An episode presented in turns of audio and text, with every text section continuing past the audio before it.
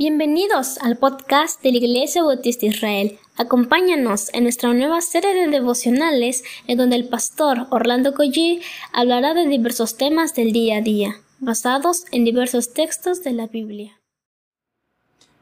Muy buenos días queridos hermanos, damos muchas gracias a Dios por este nuevo día y pues espero que ayer este, hayan tenido un excelente día festejando a, en la familia a las mamás, a las esposas, a las hijas, pues un fuerte abrazo desde donde estoy hasta donde me alcancen a escuchar.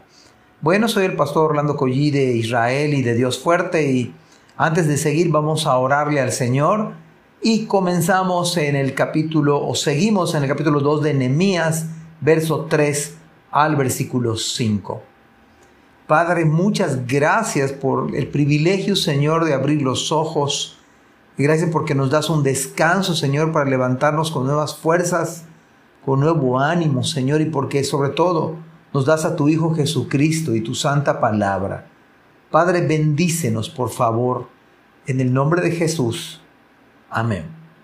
Dice el capítulo 2, versículo 3 al 5, y dije al rey, para siempre viva el rey. ¿Cómo no estará triste mi rostro? Cuando la ciudad, casa de los sepulcros de mis padres, ah, está desierta y sus puertas consumidas por el fuego? Me dijo el rey, ¿qué cosa pides? Entonces oré al Dios de los cielos y dije al rey, si le place al rey, y tu siervo ha hallado gracia delante de ti, envíame a Judá a la ciudad de los sepulcros de mis padres y la reedificaré. Ayer veíamos que este Nehemías entró en un gran temor con respecto al rey. Hay dos razones, cuando menos de peso, para entender por qué razón entró con gran temor. La primera es que era inadmisible que una persona estuviese triste dada la presencia del rey en aquel entonces. La segunda es que el mismo rey es el que fue el que mandó parar la construcción en el capítulo 4 del libro de Esdras. Es el mismo rey Artajerjes. Entonces podemos entender cómo no temer en gran manera cuando al que pienso pedirle permiso es el mismo que mandó parar la construcción. Pero Nehemías de manera inteligente y sabia me parece que estos dos elementos pudiéramos nosotros orarle al Señor de entrada y decirle, Señor, dame inteligencia, sabiduría para poder arreglar asuntos complicados. Y esta es la manera que Nehemías aborda al rey. Primero dando elogios al rey, pero en segundo lugar apela a algo que era muy importante y significativo para el que escuchaba. En este caso era el rey y su esposa, la tumba de sus padres, y describe Nehemías el caos de la ciudad. Cuando llegó el momento clave, ¿qué cosa pides? Algunos hermanos quizás a lo mejor hubieran pedido un mejor salario. O a lo mejor algunos hubieran pedido, Señor, Rey Artajerjes, dame vacaciones. O a lo mejor un, hermano hubiera pedido, Señor, dame un auto nuevo. O quizás le hubieran pedido a Artajerjes alguna, algún recurso para irse a medicar en un lugar especial para sanar de su mal o enfermedad. Pero Nehemías no, hizo, no, no le hizo esa petición al rey. Es más, Nehemías hace una oración jaculatoria, que significa una oración breve, concisa, rápida. Y la verdad es que algunos unos hermanos no sé si podían hacer este tipo de oración, pero cuando el rey Artajerjes le pregunta a Nehemías, ¿qué pides? Mire, la Biblia dice, entonces oré al Dios de los cielos. Esa es la oración breve, concisa, rápida. Tenemos que aprender de esta vida de, de Nehemías. Muchas veces no podemos orar tanto, pero antes de hacer algo, de emprender algo, de lo que sea para la gloria de Dios, necesito hacer este tipo de oración. Señor, bendíceme, guíame a tomar una decisión sabia, eficaz, correcta, que, te, que glorifique tu nombre. Es exactamente lo que pidió Nehemías primero a Dios. Luego de orar entonces con toda sabiduría, pide permiso para ir a Judá y que es el lugar donde fallecieron sus padres y pide que se le permita reedificar.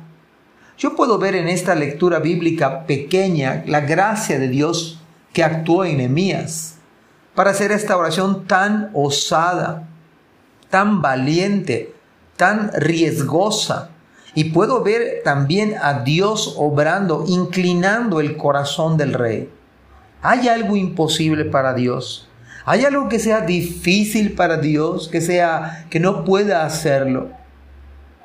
Voy a darles unos datos para que usted pueda pueda quiera Dios usar estos datos para que eh, hermanos pudiéramos ver la, la terrible necesidad que hay en la obra del Señor. Por ejemplo, en Yucatán, ¿sabe usted que tenemos un suicidio, escúchelo bien, cada 30 horas?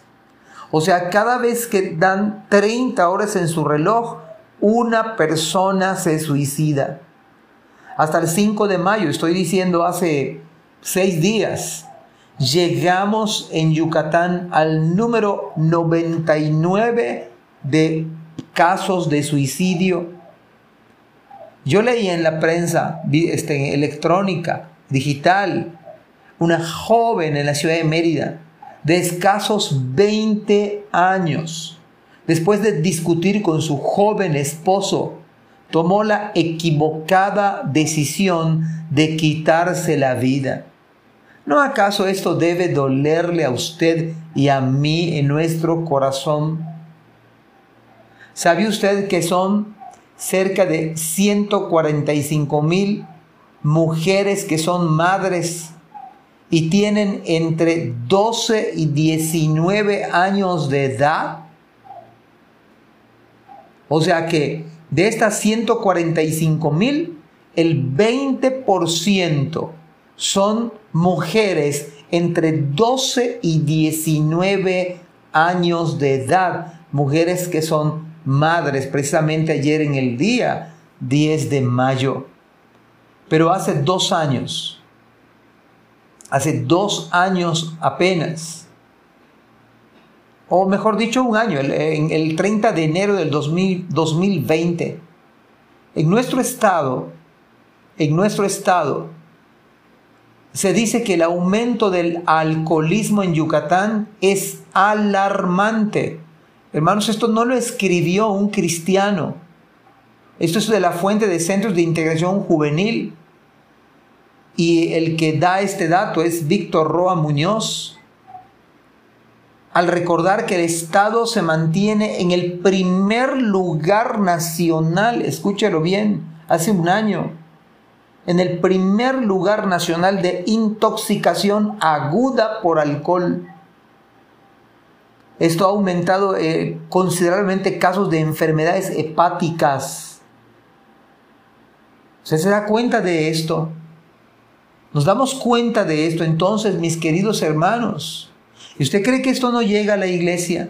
¿Usted cree que esto no afecta a la iglesia y dentro de nuestras iglesias también usted no cree que estos casos de manera general pudieran estar ya llegando a las iglesias? Y aun si no llegara a la iglesia, ¿qué acaso no debe haber un, pesar en nuestro corazón? Porque la gente se muere sin Dios, sin Cristo, sin esperanza. Usted y yo debemos hacer ese tipo de oraciones, ese tipo de acciones intencionales para que cuando menos alguien, alguien más conozca el glorioso y sepa del glorioso, maravilloso Evangelio de Cristo. Amados hermanos, les dejo con esta tarea de meditar en estos textos de la Biblia y con estos datos y estas fuentes. Y que Dios obre nuestro corazón, en el suyo y en el mío, y podamos hacer algo más de lo que estamos haciendo el día de hoy. Que Dios nos bendiga. Amén. Gracias por escuchar este podcast. Te invitamos a compartirlo y a seguirnos en nuestras redes sociales para que no te pierdas el contenido que tenemos preparado para ti. También nos puedes encontrar en nuestra página web www.ibismerida.org y contáctanos al correo ibismerida.gmail.com. Gracias por acompañarnos. Hasta la próxima.